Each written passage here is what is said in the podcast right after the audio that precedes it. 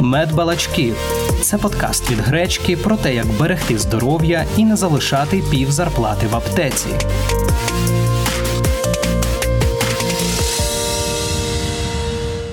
Усім привіт! Я ведучий Кирило Поліщук. А я Дмитро Корольков, сімейний лікар. У цьому епізоді подкасту Медбалачки ми будемо говорити про цукор, глютен, лактозу, ГМО. Чи все це аж настільки шкідливо, як про це все можна почути? Нагадую, що наш подкаст ви можете слухати на подкаст-платформах Гречки та на Ютуб каналі. Підписуйтесь. Отже, почнемо нашу розмову загалом із харчування, тому що все про що ми будемо говорити, це все цукор, глютен, лактоза, ГМО, це все, що пов'язано із харчуванням. На що що варто звернути увагу при виборі продуктів, як орієнтуватися в складі і знати загалом, що там і до чого. Дуже добре, коли людина намагається орієнтуватися в складі продуктів. Я не скажу, що це е, завжди рятує ситуацію, що це завжди корисно, але тим не менше, взагалі, просто цікавитися тим, що ви вживаєте в їжу, це дуже важливо, тому що по суті їжа є будівельним матеріалом для нашого організму. Чому я кажу, що не завжди корисно цікавитися складом і вмістом продуктів, тому що періодично це перетворюється в режим е, заняття заради заняття, тоді коли людина цікавиться тими речами, в яких не зовсім розбирається. От, наприклад, там візьмемо стандартну ситуацію. У нас є фабрика з виробництва борщу, але цей борщ треба надати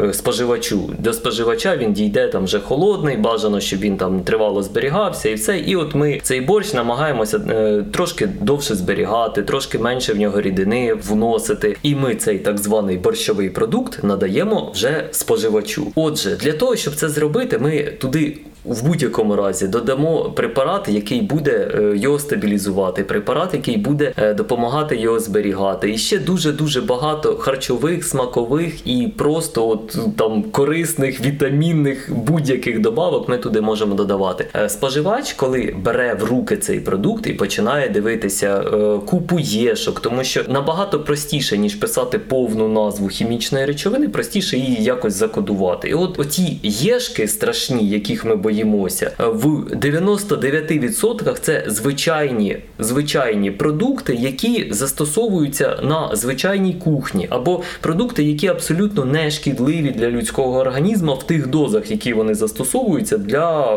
виробництва і продовження там сроку дії їжі, сроку придатності їжі. Іноді, іноді дуже корисно цікавитись вмістом тих чи інших речовин в продуктах. Іноді це навпаки приводить до якихось неврозів, якихось е, занять заради занять і не дуже корисної діяльності. Зараз я хотів би сказати про ті випадки, коли дійсно корисно дивитися. Перше, ви переживаєте за зайву вагу або зайва вага у вас вже є, і це дуже важливо дивитися на вміст цукру, і, зокрема, і вуглеводів загалом в продукті. Дуже важливо дивитися, якщо у вас є якісь непереносності, алергічні реакції. Якщо якщо у вас є якісь хвороби, системи травлення або іму, імунітету, захворювання, які теж можуть е, впливати, на які можуть впливати ті чи інші компоненти їжі, тоді варто дивитися. Якщо ви здорова людина, якщо ви е, споживаєте здорову їжу в достатньому об'ємі і не у вас не надлишок калорій, такої необхідності передивлятися вміст речовин в тих продуктах, які ви споживаєте, особливо немає. Іноді це просто шкодить. Чи консерванти підсилювачі чи смаку, чи є це погано, якщо вони входять до складу? Знову ж таки, питання в дозуванні будь-якою речовиною, навіть там найкращими цукерками, навіть най, найсвіжішим е, молоком гімалайської корови можна отруїтися, якщо ви його будете вживати дуже багато. Це зрозуміло. Якщо ж цієї речовини не багато, якщо вона використовується для того, щоб покращити якість їжі, яку ви будете споживати, зменшити ціну цієї їжі, просто уявіть собі ситуацію ситуацію, світ, коли світ без консервантів. Тоді, коли, наприклад, молоко е, матиме термін придатності добу, тоді, коли е, страви будуть мати термін придатності добу, уявіть собі ціни на доставку сировини для виробництва їжі, уявіть собі ціни на саму вже готову продукцію. Тоді б ми просто, от е, цей цей світ, ми, до речі, пам'ятаємо, цей світ це наша історія. Тоді, коли от зварили борщ, сьогодні його поїли, завтра треба варити борщ. Це всі всі зараз господарі чи господарки погодяться зараз готувати щодня на всю сім'ю їжу? Чи всі зараз погодяться з тим, що ми не консервуємо продукти, а, е, наприклад, вимушені квасити їх? Ви згодні, щоб у вас в квартирі стояла діжка з е, моченими яблуками? Ви уявляєте, як вони пахнуть взагалі? І причому тоді, коли вони киснуть, вони пахнуть зовсім не фіалками і зовсім не яблуками. Вони пахнуть гниллю. Саме тому ми для того, щоб покращити своє життя, покращити якість життя, трошки здешевити наш раціон, ми вимушені користуватися різними стабілізаторами, смаковими добавками, консервантами і так далі. Якщо їх вживати просто в рекомендованій кількості, тобто не переїдати, хоча б, то якоїсь серйозної шкоди вашому здоров'ю вони не принесуть. Умовно кажучи, якщо ви купили продукт, в якому там містяться консерванти, в якому підсилювачі смаку, просто їсти, зважаючи на калорійність, наприклад, цих продуктів, якщо там не знаю 500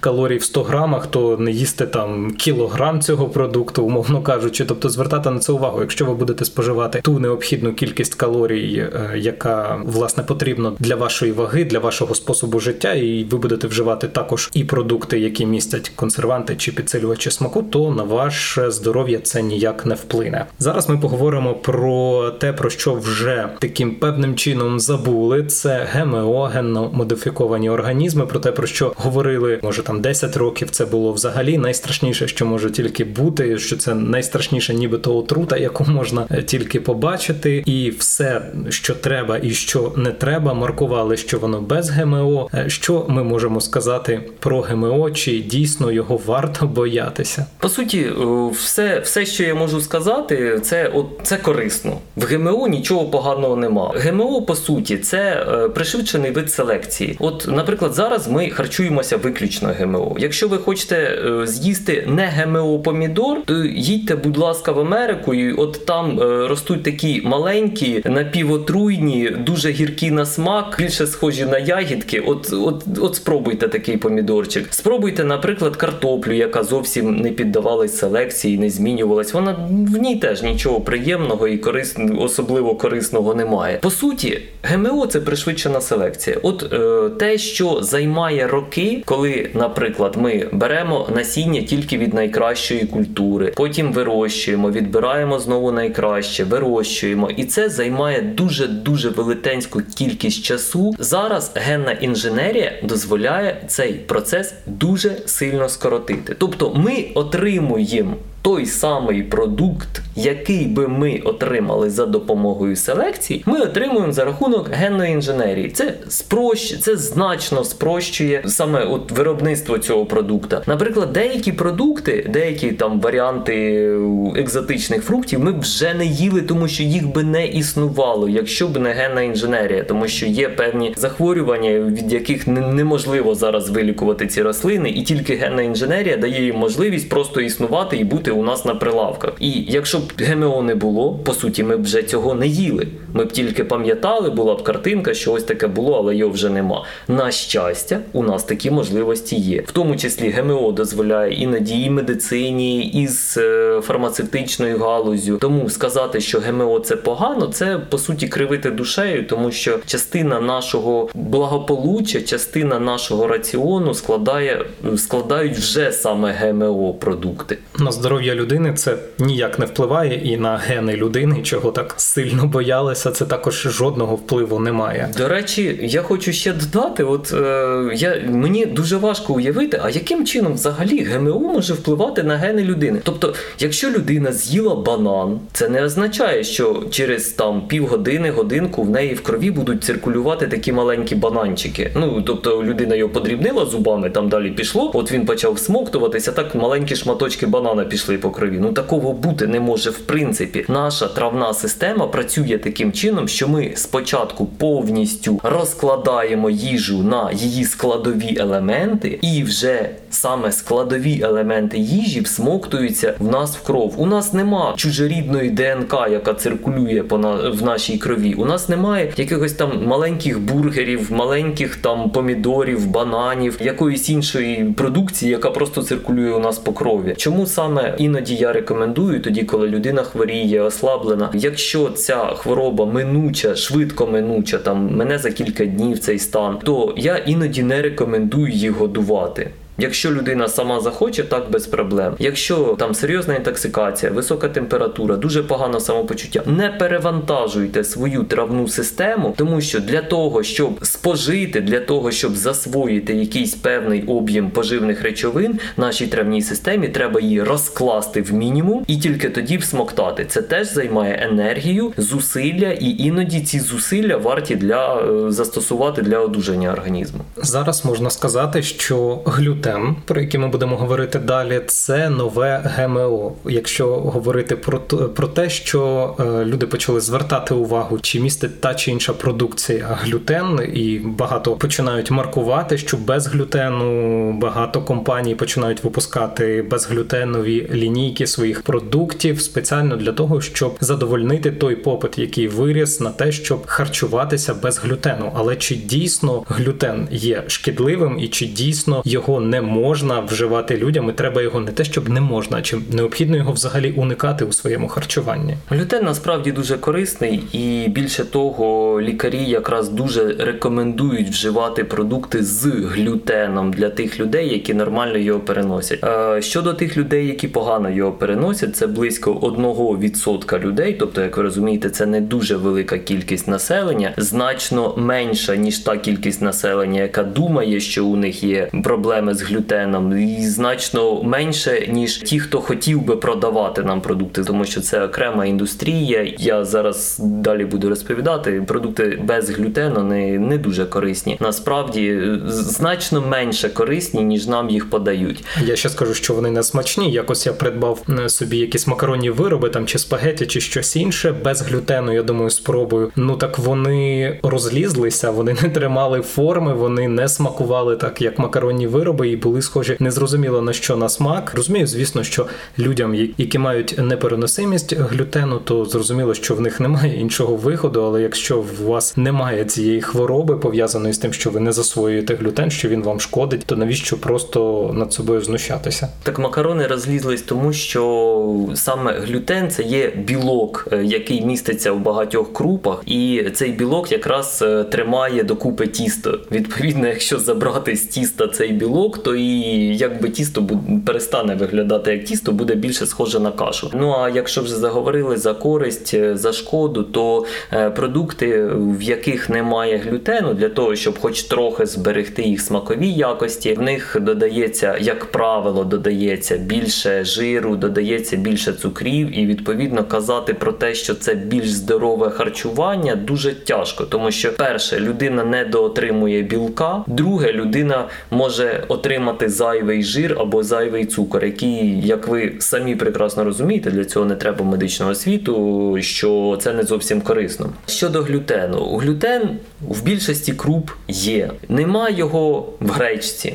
Тобто гречка це глютен фрі, будь ласка, собі вживайте, якщо якщо вам вже вже хочеться там споживати споживати продукти без глютену, або якщо у вас є дійсно проблеми з глютеном. Справа в тому, що поставити непереносимість глютену досить складно, бо це, як правило, робиться на підставі біопсії кишківника. Це не дуже приємна процедура, і не кожен на неї погодиться вже там в дорослому вигляді так точно, в дитячому віці там особливо ніхто не запитує е, антитіла до гліадіну, які періодично здаються на глютенову ентеропатію, вони не завжди показують наявність саме проблем з глютеном. Тому все ж таки біопсія є золотим стандартом. Чи є якісь симптоми? От чому люди такі вважають, що в них є непереносимість глютену? Чи є такі симптоми, які ось можуть на це вказувати? Знову ж таки, з'явилося багато міфів. Частина з них правда, частина неправда. От міфи, що там е, дуже поганий психічний розвиток розвиток, якщо там навіть мінімальна непереносимість глютену, там вже будуть проблеми. Хтось каже про порушення роботи шкіри, порушення роботи кишківника. По суті, проблема з глютеном приводить до запалення кишківника. Через це починається погане всмоктування поживних речовин, дитина погано розвивається, погано набирає вагу, дитина дуже погано себе почуває. Якщо у вашої дитини такого немає, то в принципі не треба шукати проблеми з глютеном. Справа в тому, що більшість дітей в плані формування свого шлункового кишкового тракту переживають подібні випадки, тому що десь хтось перегодував. От е, дуже важливо не тільки достатньо нагодувати дитину, тобто боятися не догодувати. Дуже важливо ще й боятися перегодувати дитину, тому що функціональні можливості дитячого організму певним чином обмежені. Наприклад, якщо ми дитині дамо багато білкового продукту, дитині дамо багато вуглеводів, жирів, то в якийсь момент шлунково-кишковий тракт дитини може не виділити достатньо е, харчових ферментів для того, щоб переробити ці продукти. Відповідно, у нас з'являються симптоми там з боку шлунково-кишкового тракту, якісь проноси, зміни форми стулу, закрипи чи проноси навпаки, тобто різні різні варіанти поганого функціонування шлунково-кишкового тракту. Мама лякається, до мами приходить доктор, добрий лікар-дієтолог, який розказує про глютенову ентеропатію, що ваша дитина ростиме дебілом, що будуть проблеми. А от давайте ми вам дамо, от зараз зробимо якийсь там аналіз, або ще взагалі без аналізів, просто призначимо продукти без глютену, і це буде класно. У вас дитина буде жива, здорова, добра, і це все добре. Але проблема в тому, що дитина не отримує достатньо білку, дитина не отримує смачної їжі. У дитини виникають проблеми в майбутньому просто з харчуванням, тому що її харчування стає значно дорожчою. Але це знову ж таки приводить до героїзму батьківства і материнства. Люди зробили все, що могли, всі задоволені, дитина хворіє, всім якби от з одного боку погано, але в результаті добре, тому що люди, люди що шукали, вони по суті те і знайшли. Тому, будь ласка, якщо у вас є підозра на проблеми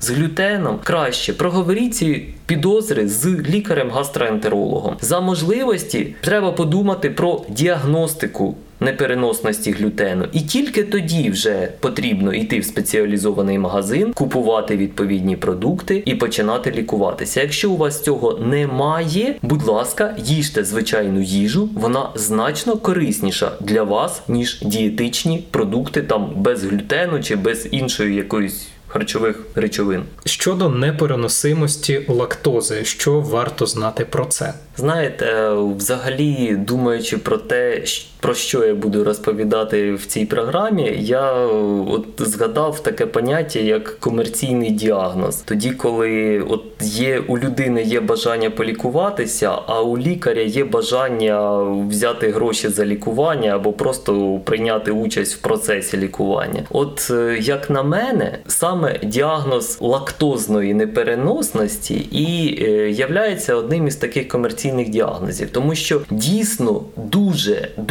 виключно рідко є саме лактозна непереносність. Я поясню чому. Справа в тому, що в процесі еволюції діти з савців харчуються молоком. Тому, в принципі, там буквально ще 50 років тому або ще менше, всі діти, які народжувались з дійсно лактозною непереносністю, вони вмирали. У них не було жодного шансу на життя. Тому такий звичайний, от простий природний природній відбір він просто забрав у нас всіх людей, практично, у яких ця непереносність є в реальному варіанті. Є різні варіанти легкої лактозної непереносності. До речі, я трохи трохи відволікся. Лактоза це молочний цукор, тобто це е, якраз та речовина, яка надає молоку трохи такий е, солодкуватий присмак. Е, фермент, який знаходиться в нашому кишківнику, лактаза. Він якраз розщеплює лактозу на більш прості цукри, і далі вони всмоктуються, і нам стає добре, класно, тому що ми отримуємо вуглеводи. Якщо цього фермента нема, це є лактозною непереносністю. Якщо немає фермента лактази, дуже важливо пам'ятати про різні буковки, тому що періодично навіть у лікарів бувають проблеми з цим з формулюванням того, що, що воно таке є. Так от так зустрічаються різні варіанти легкої лактозної непереносності. Тим не менше, класична лактозна непереносність зустрічається дуже і дуже рідко. Мені подобається дуже позиція лікаря Комаровського, який рекомендує пацієнтам, діти яких дітям, яких ставлять діагноз лактозної непереносності, просто купити кілограм морозива і давати дитині щодня по одній ложечці морозива. Якщо дитина нормально його переносить, якщо у нас не з'являється проблем зі шлунково-кишковим трактом, ну відповідно, що що ми чекаємо взагалі при лактозній непереносності? Переносності. Перше, це проноси, це погане травлення, це здуття, це погане самопочуття дитини. Чому? Тому що цей цукор не розкладається у нас в кишківнику, але тим не менше бактерії його розкладати вміють, і вони якраз його починають дуже швидко і класно споживати. Тому у дитини йде здуття живота, а дитині погано, у дитини можуть бути проноси. Тому, якщо ваша дитина не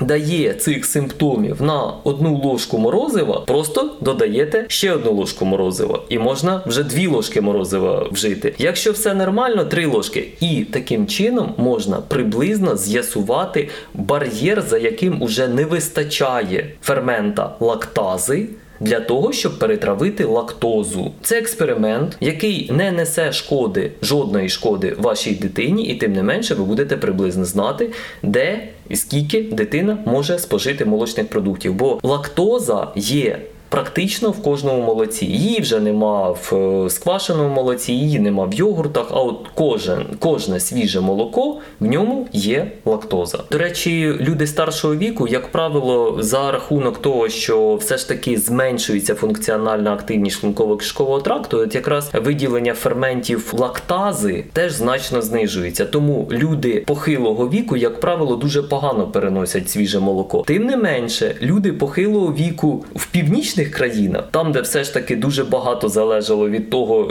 що просто поїш і виживеш, а поїш що? Ну було молоко, були там продукти, м'ясо. Тому у них більше фермента лактази зберігається в похилому віці. А от люди більш південних країн, там, де все ж таки зима більш м'яка, там де можна більше фруктів, овочів спожити, всього, у них якраз вже в похилому віці дуже мало фермента лактази в кишківнику, і тому саме вони дуже погано переносять свіже молоко при прекрасній переносності кефірів, йогуртів інших молочних продуктів. Тобто, коли ми говоримо про лактозу і непереносимість лактози, ми тут говоримо більше і переважно про те, що є лише часткова непереносимість лактози, і є певна межа, за якою там людина вже їй вже важко просто перетравлювати молочні продукти, але немає такого, що зовсім немає непереносимості, або ну таких людей дуже незначний відсоток, навіть менший ніж людей, які не переносять глютен. Наскільки наскільки я зрозумів із нашої розмови. Ну дійсно для мене це було таке відкриття, тому що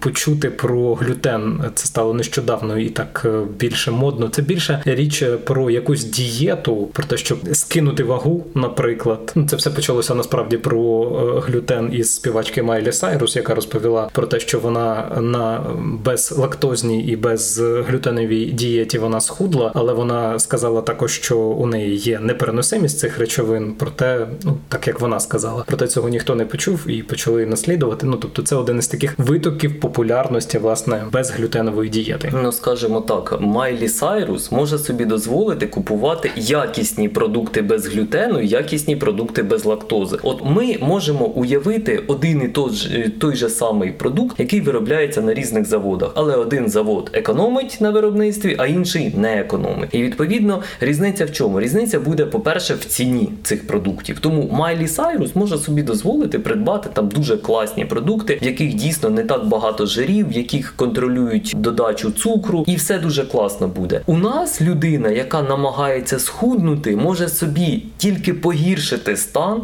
купуючи такі продукти. Я не кажу, що це стосується всіх. Комусь може дійсно допомагати. У когось залізна воля, хтось дійсно не вживає там додаткових цукрів. Я думаю, ми сьогодні про це ще поговоримо. Там не переїдає, хто робить зарядку, хто підтримує підтримує рухову активність. Але для більшості дієта це щось таке. От дайте мені що-небудь з'їсти, щоб похудіть. Або був такий анекдот про те, що я не наїдаюсь на одній дієті, тому я сиджу на трьох. Оце наша українська дієта. Тому шукати продукти без глютену, шукати продукти без лактози. Шановні, просто стабілізуйте свій раціон, і вам стане значно краще, ніж з продуктами без лактози або без глютену, чи без якоїсь іншої речовини. Тому що я ж прекрасно розумію, що зараз пройде цей так званий хайп, з'явиться якась чергова речовина, проти якої всі будуть дружити, е, яку можна буде продавати продукти без цієї речовини. Бажано, щоб не дуже важко їй було з тих продуктів забирати, але дуже високу ціну, тому що е, встановити на ці продукти. І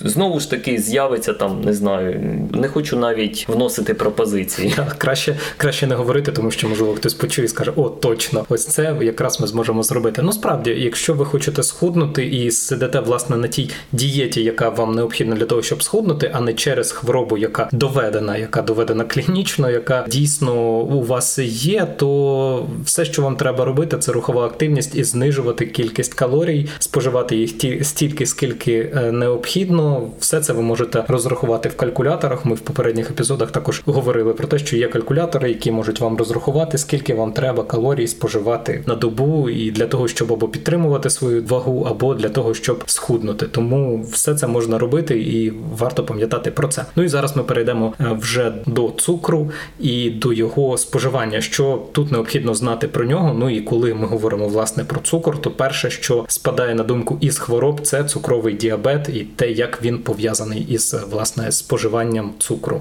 Ну, цукровий діабет більше пов'язаний все ж таки з е, спадковістю і особливостями розвитку організму, ніж з споживанням цукру. Так, звичайно, зайвий цу... споживання зайвої глюкози, тому що цукор це е, от те, що ми маємо, можемо купити в супермаркеті, це по суті глюкоза плюс фруктоза. Може бути з цим пов'язане, але треба дуже сильно постаратися. Все ж таки у діабета є свої особливості. Про що одразу хочеться сказати, поки я не забув, це те, що дитина до двох років взагалі не має отримувати ніякого додаткового цукру. Що я маю на увазі під додатковим цукром? Наприклад, якщо ви даєте дитині персик, це дуже класно. В ньому багато фруктози, він солодкий, і можна подумати, що його можна передозувати. Це неправильно. Можна давати дитині фрукти, діти фрукти прекрасно переносять. Цукор в них збагачений і вітамінами, і клітковиною, і речовинами, які покращують його засвоєння. Тому це дуже класно. Але якщо ви в цей персик, наприклад, посипете зверху цукор,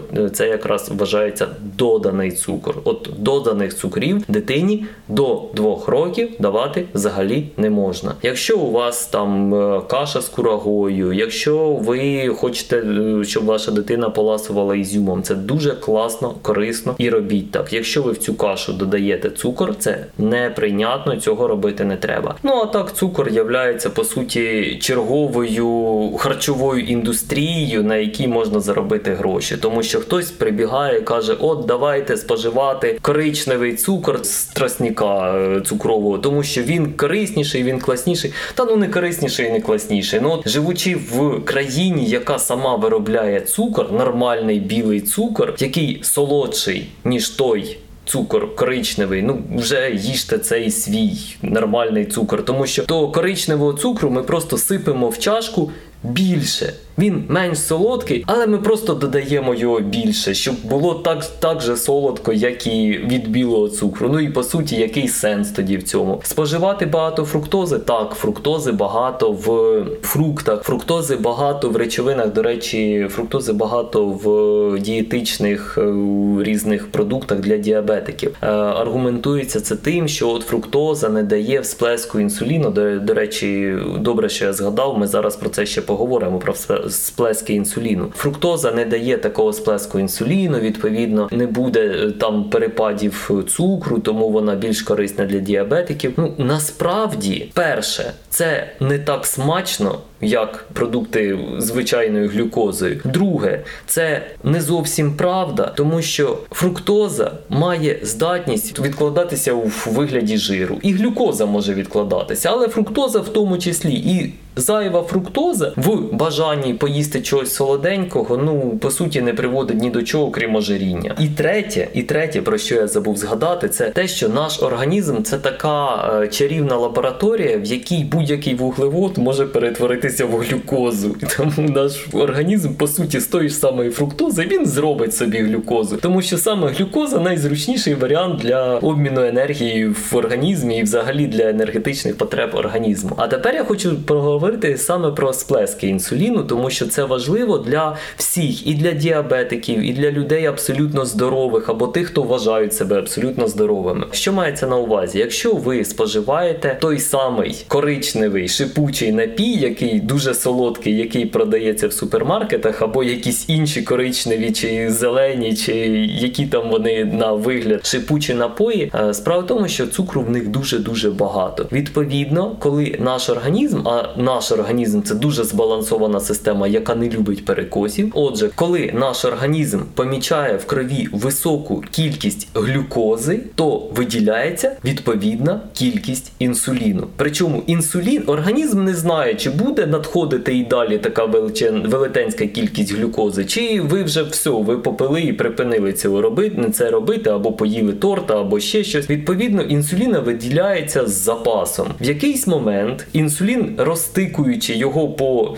всьому організму, а по всьому організму це по суті що? Це жирова тканина, це м'язи і це печінка. В якийсь момент цей надлишок інсуліна виїдає глюкозу настільки, що у вас рівень глюкози навпаки різко падає. На зміну підйому, підйом точніше, змінюється падіння в рівні глюкози. В результаті ви себе погано почуваєте, ви хочете їсти, ви продовжуєте споживати або той самий солодкий напій, або той самий солодкий продукт, або просто йдете доїдати. І це от взагалі не корисно, тому що так як я вже сказав, інсулін розпихає глюкозу по організму. Більша частина піде там в печінку, щось піде в жирову тканину, щось піде в м'язову тканину. І якщо у вас перед цим прийомом їжі або після прийому їжі планується якесь серйозне м'язове навантаження, то це абсолютно норм. Тоді ви ту глюкозу, яка циркулюватиме в вашій крові, вона просто піде в м'язи, вона там піде в роботу, і якби ви від цього не переберете калорії. Якщо ж ви плануєте сидіти, чи не плануєте фізично навантажуватись, чи ви взагалі не любите гуляти на свіжому повітрі, я вас поздоровляю, вас чекає ожиріння, вас чекають проблеми з підшлунковою залозою. В результаті це може закінчитися діабетом. Тому, будь ласка, звертайте увагу на цукор в раціоні. От те, з чого ми почали, не варто передивлятися повний склад на упаковці, на етикетці. Не варто цього робити, але є певні речі, на які треба обов'язково звертати увагу. От саме вміст цукру це дуже важливо. Якщо у вас сидяча робота, якщо ви мало рухаєтесь, якщо у вас є проблеми з обміном речовин, це перше на що ви маєте звертати увагу. Ну і тут говорячи вже про цукор, про фруктозу, тут варто також згадати згадати і про цукрозамінники, ті підсолоджувачі, які можуть заміняти цукор, наприклад, в каву або в чай, або ще в якісь інші е, продукти. Ось щодо них. Аналогічна ситуація. Перше, я не знаю, як кому. Мені, наприклад, вони не, не подобаються за смаком. Інше, це те, що знову ж таки всі вуглеводи, які потрапляють в наш організм, наш організм прекрасно вміє перетворювати на глюкозу. Тому, якщо цей підсолоджувач vagy має в своєму складі хоч якісь калорії, вони по-любому будуть глюкозою. В результаті жити на сурогатах, тобто використовувати підсолоджувач заради того, щоб створити у себе враження з солодкості смаку, цьому особливо немає сенсу. Набагато краще просто вчитися жити без зайвого цукру. Наприклад, вживати чай, каву без цукру, не підслащати млинці, не додавати цукор в кашу. У мене був період в студентстві, коли я експериментував взагалі з дієтами. Ну, звичайно звичайно, який який експериментальний матеріал є у студента. Тільки я сам. В результаті я дуже довгий період часу взагалі намагався не їсти цукру, солі, там різних е, добавок. Я експериментував з роздільним харчуванням, з усім. І знаєте, як круто відчувати смак картоплі, чи, наприклад, відчувати смак якоїсь каші, і при цьому ніяк його ні з чим не сплутати, тому що по суті ми намагаємося перетворити свою їжу в якусь умовно смачну гомогенну масу, в якій ми вже не розрізняємо смаків. І дуже класно, коли ми можемо себе якось побалувати якимись новими смаками, чимось приємним, чимось більше того, корисним. Отже, жити на сурогатах, намагатися створити у себе ілюзію солодкого смаку, при цьому ніякого задоволення або якоїсь естетичної користі від цієї їжі не отримувати, я б не радив. Я б радив все ж таки вчитися жити без зайвого цукру, без зайвої солі. І якщо ви їх вже споживаєте, то споживати їх свідомо, розуміючи, що ви робите, і навіщо, і задля якого смаку ви це робите. І останнє, це все ж таки хочу сказати за діабет, тому що не варто казати, що там надлишок споживання глюкози буде приводити до діабету. Є дуже багато причин, які швидше приведуть до діабету, ніж надлишок споживання глюкози. Варто просто контролювати свій стан, варто проговорювати свої свої підозри з сімейним лікарем, можливо, здавати скринінгові аналізи, якщо у вас є схильність до діабету, і знову ж таки ви це проговорили з своїм лікарем, ендокринологом чи сімейним лікарем, чи лікарем будь-якої спеціальності. Оце варто робити. Створювати у себе ілюзії це не найкращий спосіб нашого життя. У нас і так в житті досить багато ілюзій, якими ми живемо, і як ви бачите, ніякої користі нам це не приносить. Тому звертайте увагу на те, чим ви харчуєтеся, не лише тими продуктами, які ви купуєте, і дивіться там на склад, що в них входить. Про все це ми поговорили в цьому епізоді нашого подкасту. Ми говорили про ГМО, про глютен, про лактозу, інші різноманітні також е, складники, які можуть бути в продуктах. Також тут варто хіба що пам'ятати, звертати увагу алергікам, тому що якщо у вас є алергія на певні продукти, то ви тоді маєте обов'язково звертати увагу на склад і дивитися, чи немає там того алергену. Тому я дуже співчуваю людям, в яких є алергія на арахіс, тому що якщо читати склад, а я дуже часто його читаю, я в принципі читаю не для того, щоб знайти там е, щось, а просто заради цікавості, то там в багатьох продуктах, навіть там, де навіть близько немає і не може бути арахісу, написано, що продукт може містити сліди арахісу, і тут, звісно, вам також варто звертати на це увагу. В іншому випадку, якщо у вас немає ніяких проблем, то не придумуйте собі ці проблеми. Якщо ви думаєте, що вони у вас є, то вам необхідно йти до сімейного лікаря або до іншого там спеціаліста і вже там з'ясовувати, чи дійсно у вас є ця проблема. Я нагадую, що наш подкаст ви можете слухати на подкаст-платформах Гречки та на Ютуб каналі. Обов'язково підписуйтеся, щоб послухати попередні епізоди, якщо ви їх пропустили. І також не пропустити наші наступні епізоди. З вами були ведучий Кирило Поліщук і Дмитро Корольков, сімейний лікар. На все добре. Будьте здорові!